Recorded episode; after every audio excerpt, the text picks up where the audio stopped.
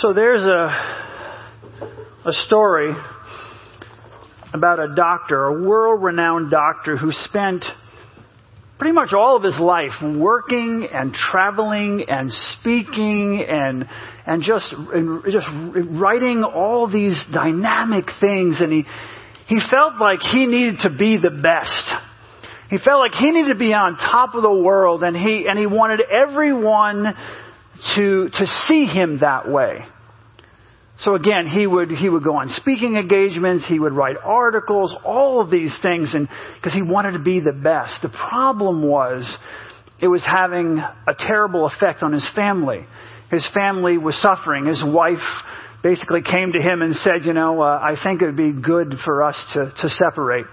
His children were, were really feeling like um, they were being neglected, if you will, and, and they, they were getting into all kinds of trouble, making choices, getting to all kinds of trouble. And, and so the doctor decided that he needed to make an important decision because he looked back on his life and realized that his father had done pretty much the same thing. Had to be the absolute best. Work, work, work, go, go, go, writing the articles, doing these things and, you know, making sure everyone around him realized that he was on top of his game, basically destroying their family um, kids, you know, he struggled through his life and he didn't want to do the same thing.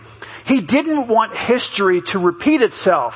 So this world famous doctor decided that he was going to do, do something bold with his life. He was going to change his whole life. So he stepped out of the position as um, the head of his department in the hospital. And he stopped traveling, he stopped speaking, and he moved his family to the beach, basically, and started a small practice where he could reestablish relationships with uh, his kids and, and, and restore his relationship with his wife. And for, for a long time, things were going well. But then he started reading articles on how other doctors in his field were, were coming up with new breakthroughs in this technology. And they were writing the articles and envy, envy started to seep in thinking I should be doing that. I've got the ability. I should be the one. And, and so slowly, it didn't, it was a progression. It was slow, but it was a progression. Over time, he, he started writing again. And then he started traveling a lot more and speaking. And then he spent, started spending a lot more time at the local hospital. And you can probably guess what happened. His family really started to fall apart again one of his, his son basically was so depressed through it all that he, he started to take drugs and his life was in shambles. His other child moved out of the house and she refused to speak to him after that. She was finished. And his wife filed for divorce. And he had lost everything.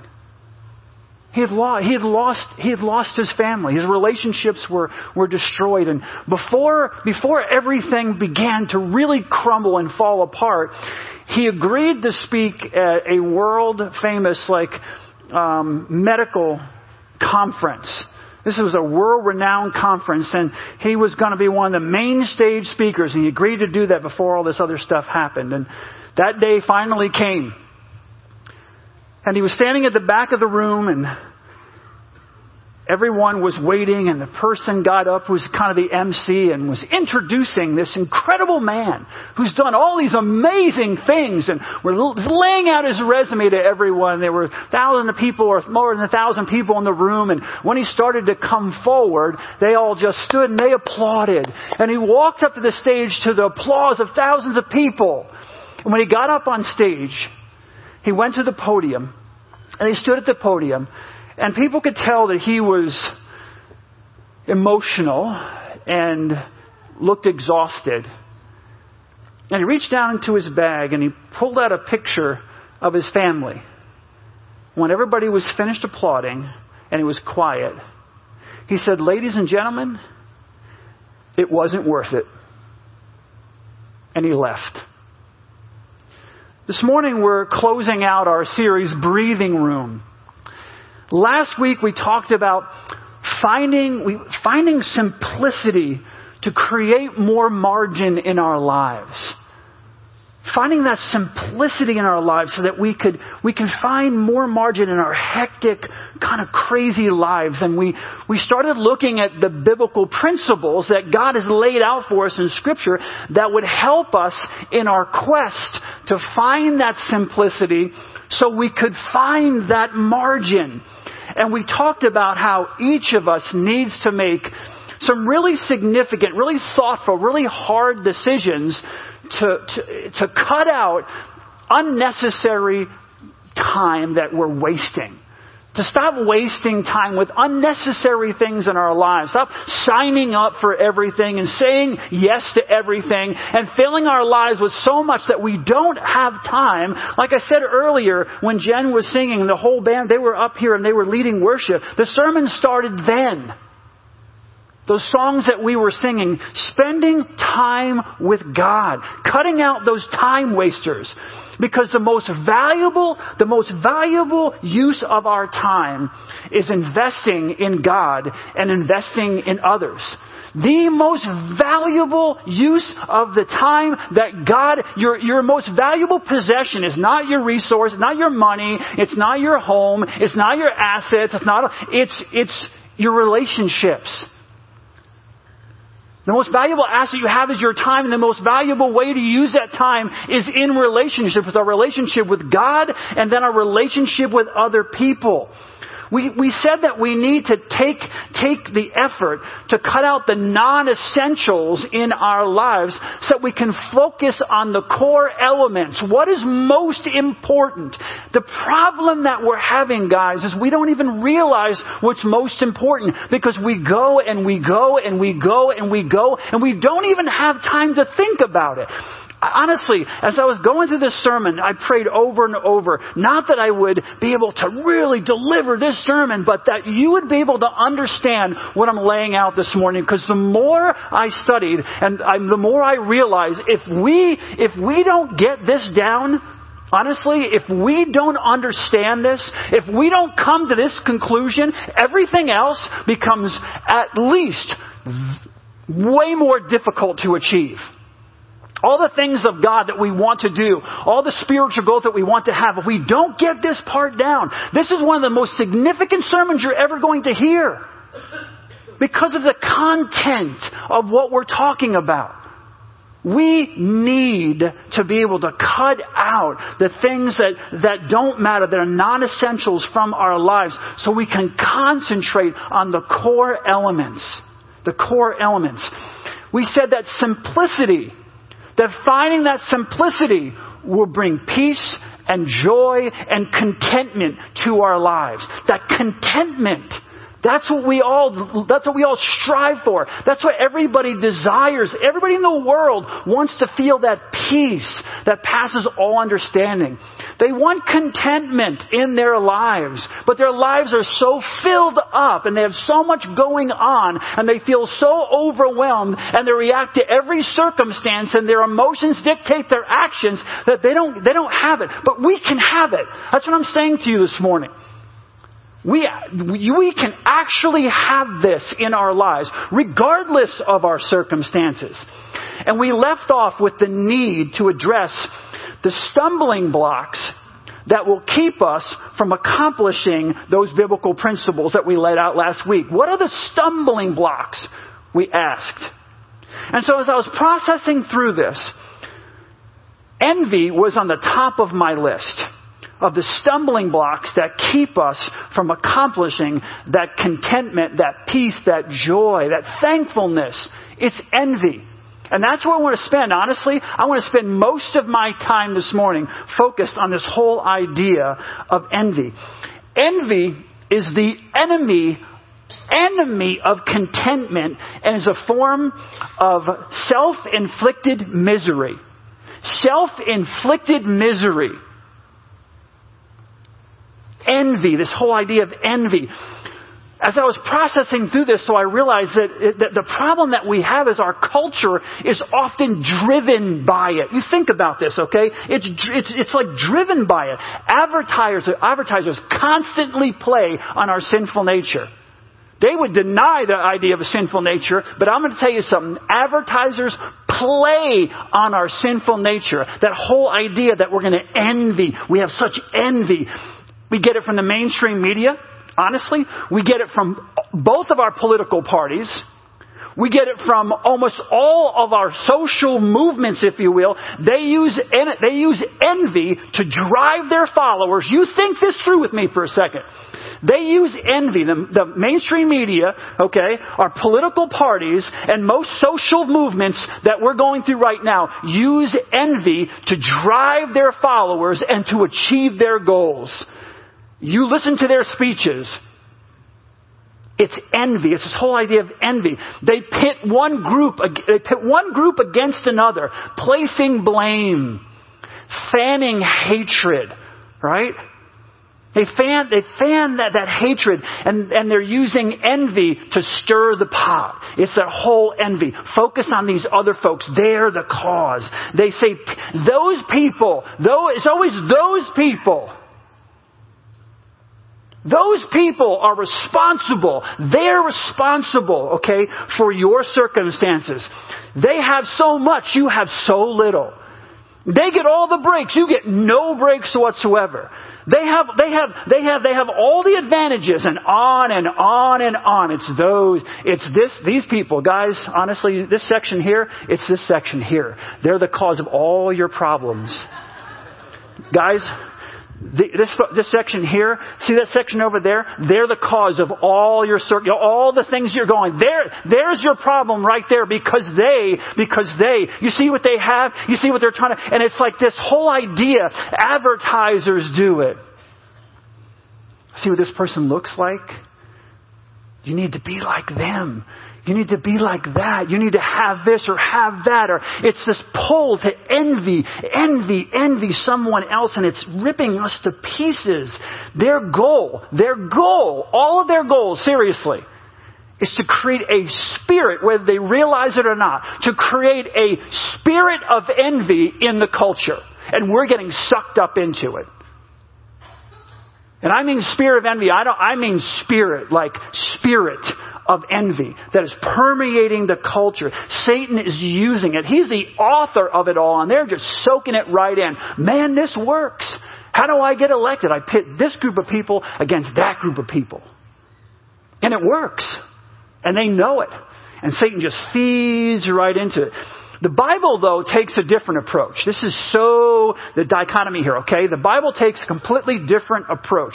In Philippians chapter 4, verses 11 through 13, Paul tells us that he has learned the secret of being content in every and any situation no matter what other people have or what other people say, or he, he's learned the secret. Philippians chapter 4 verses 11 through 13. I'm not saying this because I'm in need, for I have learned to be content whatever the circumstances. Listen to that.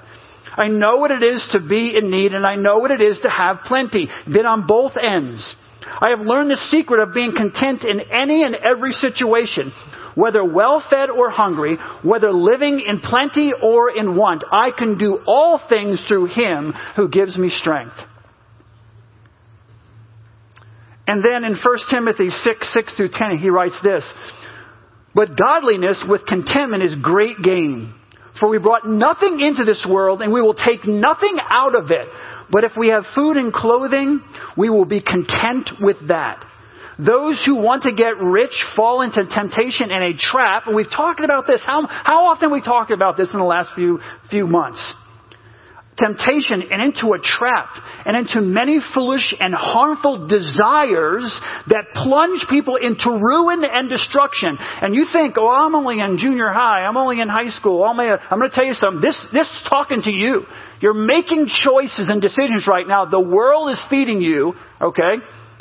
You say, world's not feeding me. Yes, it is. Because the ma- reason you're making those choices is you don't feel good about yourself, or you don't feel this about yourself, or you're envying something that someone else has, whether it's their looks, or whether it's their resources, or something else, and that's driving you to make decisions that will bring you into a trap, okay? Harmful desires that will plunge people into ruin and destruction. Make no mistake about it. You keep going down this path, it will bring ruin and destruction. For the love of money is the root of all kinds of evil.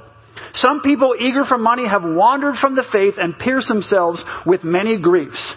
And not just money those desires for other things that other, oh, if I only had.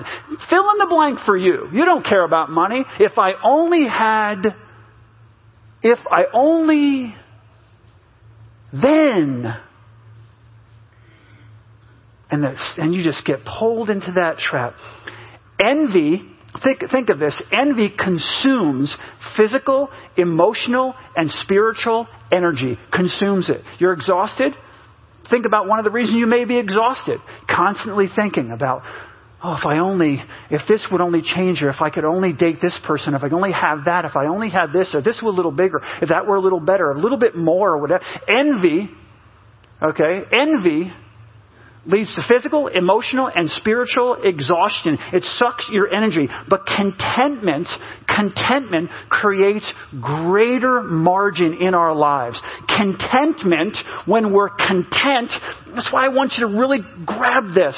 Contentment creates greater, greater margin in our lives. You say, well, how? how? How does, how does contentment create greater margin in our lives? It keeps us, it keeps you and me from running after things that don't really matter. We spend all of our time running after things that don't really matter. And then we end up like the doctor who stands up at the end and realizes he's lost everything because he's lost all of his relationships.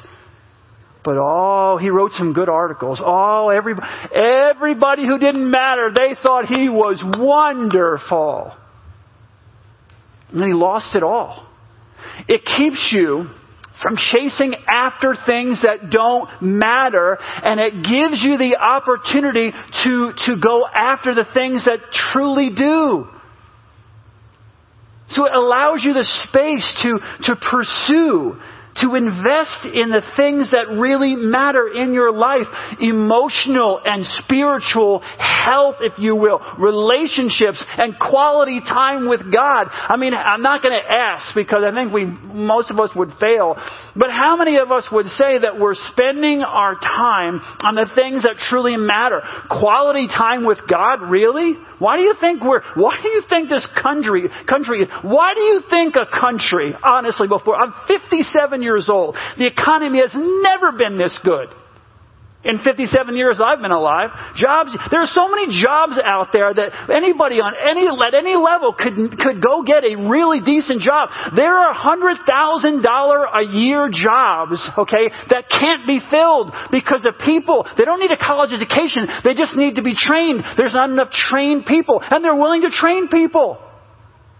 Jobs. Why do you think the country is so lost? Why do you think the country, you, there is there's such intensity and hatred and, and loneliness and bitterness and anger and all these things? Why do you think that? Why do you think in a country, seriously, that's the next thing closest to Shangri-La, okay, that ever existed on this planet, people are walking around, wanting to shoot other people, carrying on, hating every other group? Think about it. No contentment. Are you joking? I want to say this peace, joy, contentment. Doesn't that describe our culture? I want you to think about this for a second. No country in the history of the universe, okay, has ever had what we have right here, right now. No one. Rome, nothing. Nothing compared to what we have. Peace, joy, and contentment coming from all that we have Think about it. Listen, we need, we need to have, we, we, because I'm talking to you. I can't talk to everybody else in the world that can't hear me. But we, we as a church, need to have the courage to change from envy, from envy, and you have, first we have to admit that we're, that we, we have it. Alright? We have, that we're envious of something, someone, some whatever. Envy We need to change, for, the courage to change from envy to contentment in a way that is permanent and tangible. We need to be think. This cannot be a sermon that you heard, you thought was interesting, kind of practical. Definitely will be theological as we move through here. And you thought about it you thought, you know, I need to make a few changes. That's not, I don't care about you making a few changes. I really don't. What I care about is you changing your thought process. You're not going to accomplish what you really want, what you really desire, unless you change your whole thought process.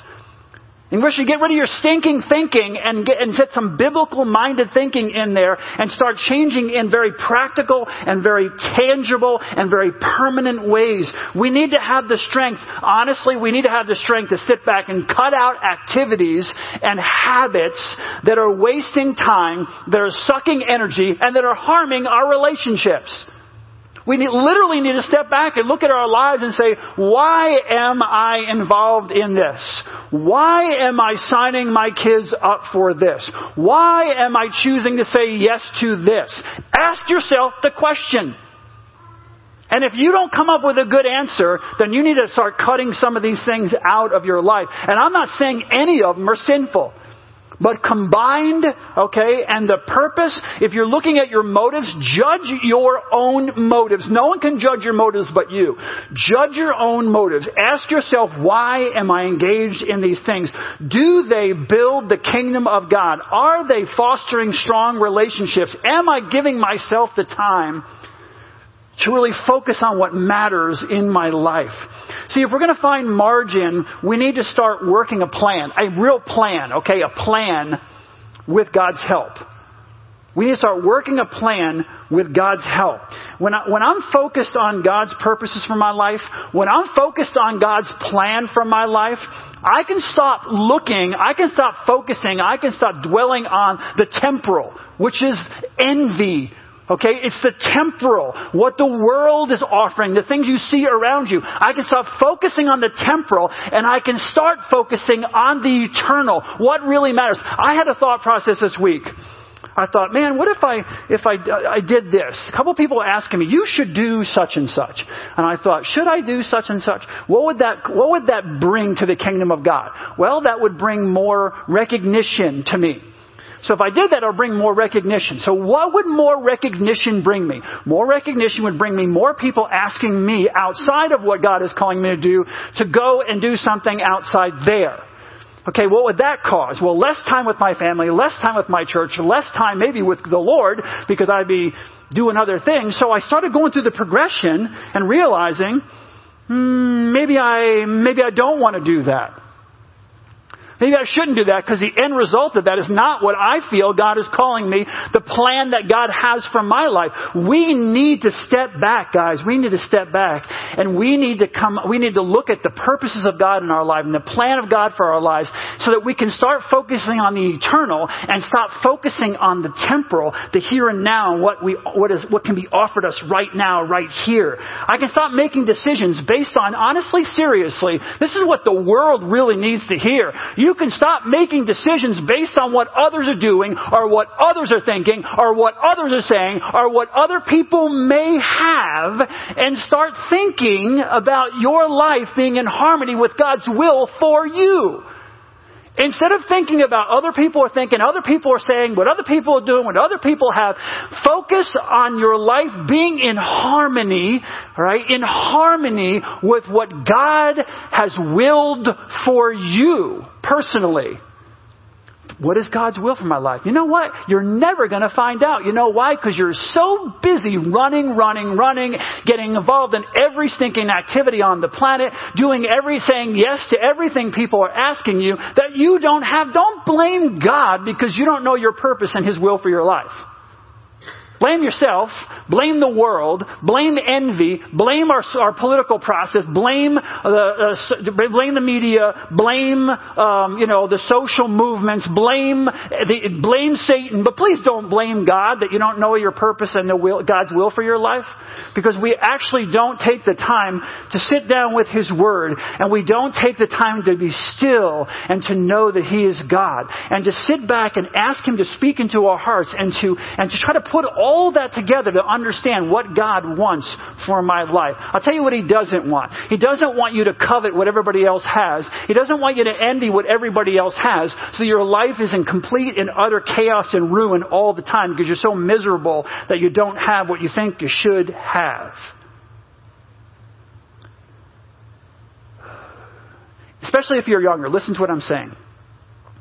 The world's ideas and, the world's ideas and philosophies never satisfy the world's ideas and what you what you're told, what you're taught in school sometimes, and what you see in the media, and what your friends are saying, those those philosophies and those ideas will never satisfy. They are an endless trap, an endless trap that will lead you to frustration and bitterness. That's where you'll end up. You're going to be old. You're going to be lonely. You're going to be frustrated. You're going to be bitter about it. They keep you in bondage. Those, that, all of the, the temporal thought process, the, the, the worldly thought process keeps you in bondage to a thought process that never, never, never, never delivers what it promises. Never. It never delivers what it promises. Ask some people who came to Christ later in life, who tried all these things, who listened to all the gurus and experts and all the books and all the, all the podcasts and all the whatever. Everybody's an expert. And you come to find out this expert on this subject goes off and decides there is no God and blah, blah, blah. Freedom and, freedom and, freedom and contentment in life doesn't come from being better than everyone else. It doesn't come from trying to change people's opinions. It doesn't, it doesn't come from making those people pay.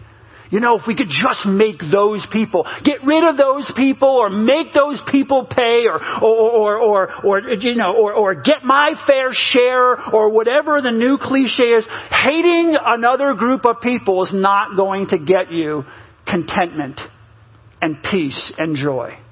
Focusing your attention on it, what someone else is doing or someone else is saying or someone else has or what they shouldn't have or what they should have is never, ever, ever. They, they, they, they will continually tell you if you could just get rid of this group of people, if we could just attack that group of people, if we could just change the minds, then all will all, it's going to be like nirvana. It's going to be like this perfect world that we all, never going to happen. You're going to end miserable. It comes back to Philippians chapter 4 verses 11 11 through 13. I'm not saying this because I'm in need. I have learned the secret be, of being content in whatever the circumstances. I know what it is to be in need, and I know what it is to have plenty. I've learned the secret. There's a secret of being content in any and every situation. Whether well fed or hungry, whether living in plenty or in want, I can do all things through Him who gives me strength. Now, we read that and we don't describe it. And I'm going to take the time, maybe it'll go a few minutes over here, but I'm going to take the time to tell you what that, that, what that to explain that passage. Paul didn't always see things as he describes in this passage. He didn't always see it this way. He didn't always see it this way. In his words, he had to learn to be content with the ups and downs of life. So when Paul, Paul before, before when Paul first got saved, he didn't see it this way. He had to learn to be content through the ups and through the downs of life. In, in other words, Paul didn't respond well, he didn't always respond well to life's challenges. Something would happen and he didn't, and he wouldn't respond well. But over time, he learned a secret. There's a secret to this. He learned a truth that became the anchor of his whole life. Regardless of life circumstances, regardless of life circumstances, he learned to trust in the sufficiency of Jesus Christ. Write that down. The sufficiency of Christ. That Jesus Christ is sufficient. Write it down, go study it, take all, take the next year to engross yourself in the sufficiency of Jesus Christ. Paul grew to believe that Jesus was not just a part of his life, but Jesus was his life. Not just a little, little bit of it, but he, he, was, he was all it. He was, he was a friend. He was a protector. He was a provider. He enabled Paul to do these things. He was his savior. He was his Lord. He was all, he was all of these things. Jesus was all that Paul needed.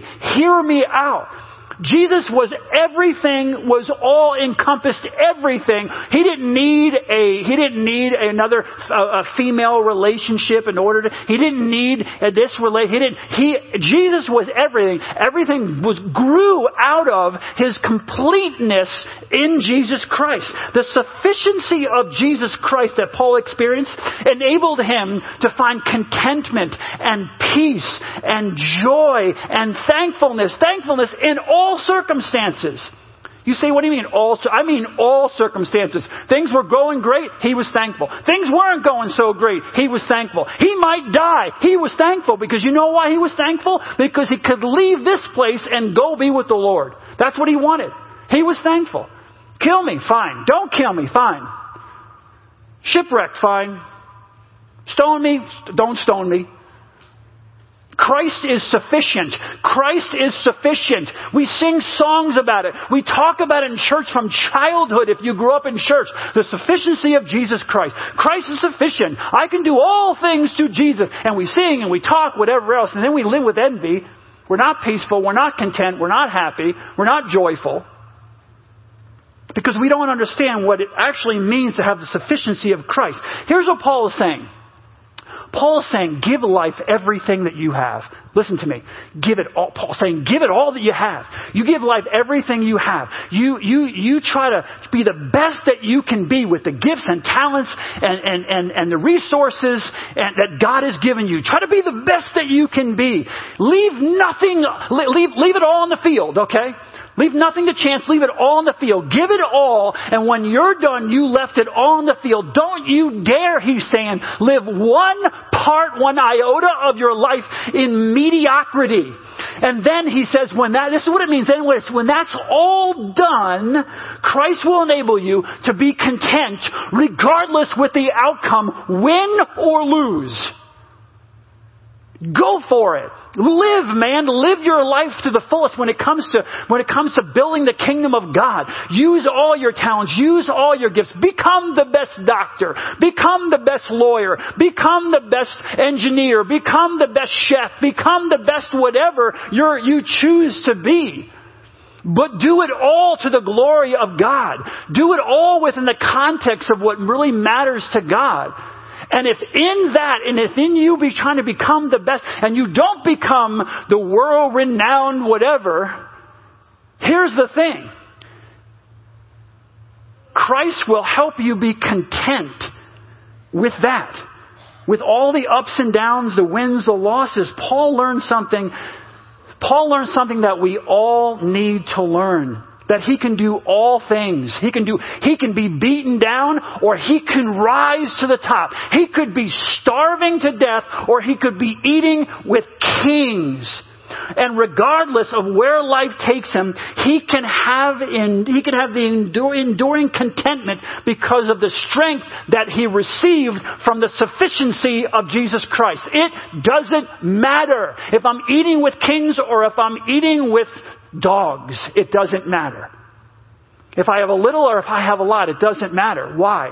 Because at the end, Christ gives me the strength to endure whatever comes my way. And not just endure it, oh, this is terrible, but have peace and joy and contentment all along the way. I have seen poor people become rich and rich people become poor, and both of them lost their identity. I've watched, I've, I've watched rich people become poor and they lose their complete identity. But that doesn't happen, my friends. Listen to me. Please listen to me. That will not happen if you find your identity in Jesus Christ. Paul is saying that there is nothing, there is nothing that this world, that you world can offer me, can give me, and there is nothing that you can take away from me that will change my identity. I know who I am because I am a follower. My, when, I, when I gave my life to Christ, I died and my life is now hidden with Christ in God. That's what matters. I'm going to go live my life to the fullest. You people hopefully will be here for years and years in this church and we'll do, we will grow old and gray together. And I will, I will live with all the gusto, with all the energy, with all the passion. I will give my last breath to Jesus Christ and I will be so full at the end of my life. But regardless of how my life turns out, I will never lose my identity because my identity is found in Jesus Christ. It will not be found in my accomplishments. It will not be found, it will be found in my relationships with you, my relationships with my family, and my relationship ultimately, most importantly, with my God. Christ brings simplicity because He transcends our sinful nature and our misplaced desires, our misplaced desires. He brings clarity and contentment to our heart. And listen, He silences those voices. He silences the voices that call us to envy and to bitterness. You can look, when you know who you are in Christ, you can look at, I, I'm telling you guys, I have done calf raises, okay? Since last July. I can do like 600 of these in like four sets. I, I have no calves. I'm like a, I'm like a stork. Okay? I, I don't understand it. Uh, but I'm doing calf. I'm, I'm out. In the, I'm in the gym like three or four times a week. You know what I mean? I I get bigger here. I, I, you know, I'm losing a little bit of my fat back. You know what I'm saying? Geez, why can't you just push the fat down in your calves? I My identity is not found in my calves.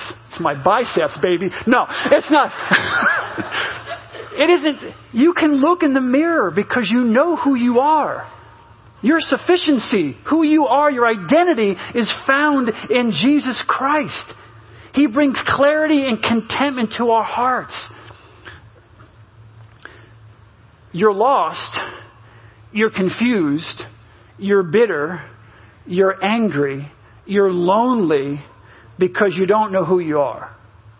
I heard a statistic that 22, 25% of millennials are the most lonely people in the world. how, how is that? With all they have. With everybody telling them how wonderful you are. You're wonderful. You did. You're wonderful. Here's a trophy for everything. You're one. I don't care if you do that or not. But you're, why are they so lonely? Why are they so miserable? Because they don't know who they are. And it all starts with putting God first in your life and learning the secret. So how do we receive God's help to create margin in our lives? How do we do that? First, we need to read His Word to make sure, listen, we need to read His Word to make sure that our thoughts, okay, that our thoughts and our choices are in alignment with God's will. Let that sink in.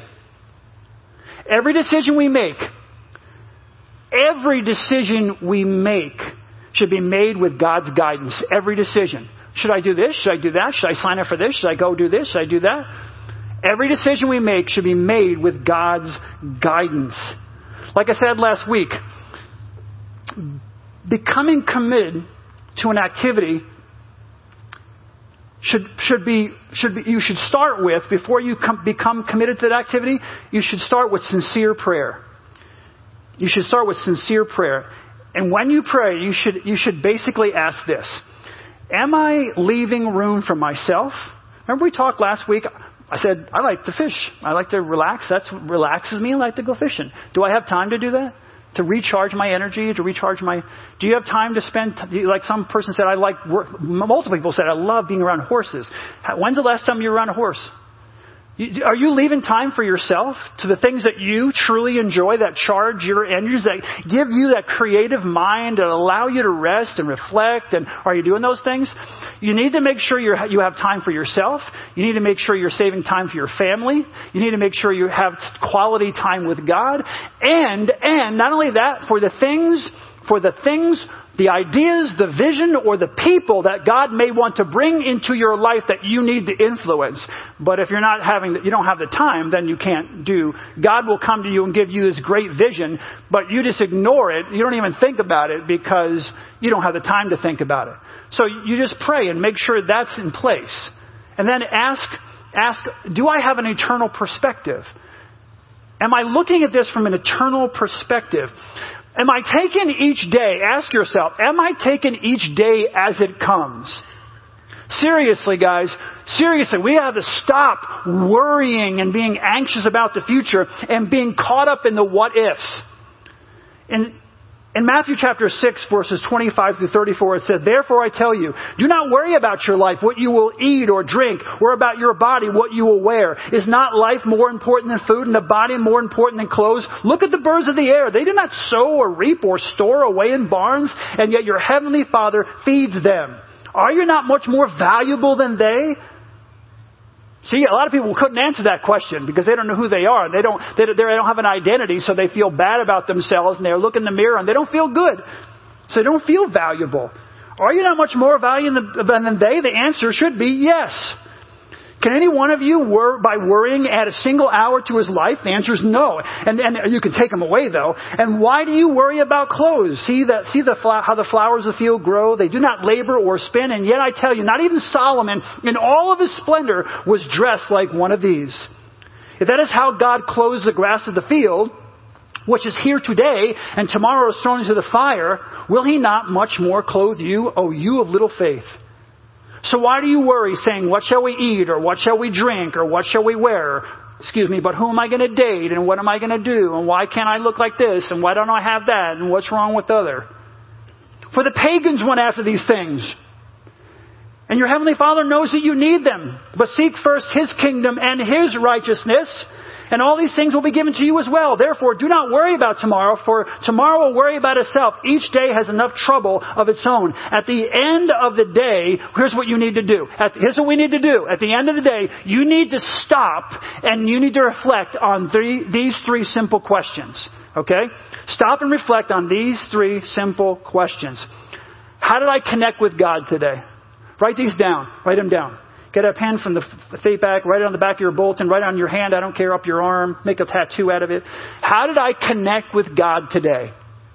How did I connect with God today? How did I spiritually, emotionally, and if you still can, physically strengthen myself today? Myself. There's nothing wrong with that. How did I physically, emotionally, and spiritually strengthen myself today?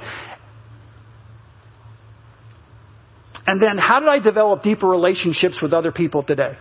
How did I develop deeper relationships with other people today? Because those are the things that God is concerned about. See, the road to simplicity leads to margin and ends, listen, and ends in healthy relationship. The road to simplicity leads to margin and ends in healthy relationships. Love and relationships, my friends, are hard work. And they take, listen again, they take time and they take discipline. But we are never going to achieve those things unless we cut out unnecessary activities. We need to cut those things out. All those unnecessary activities.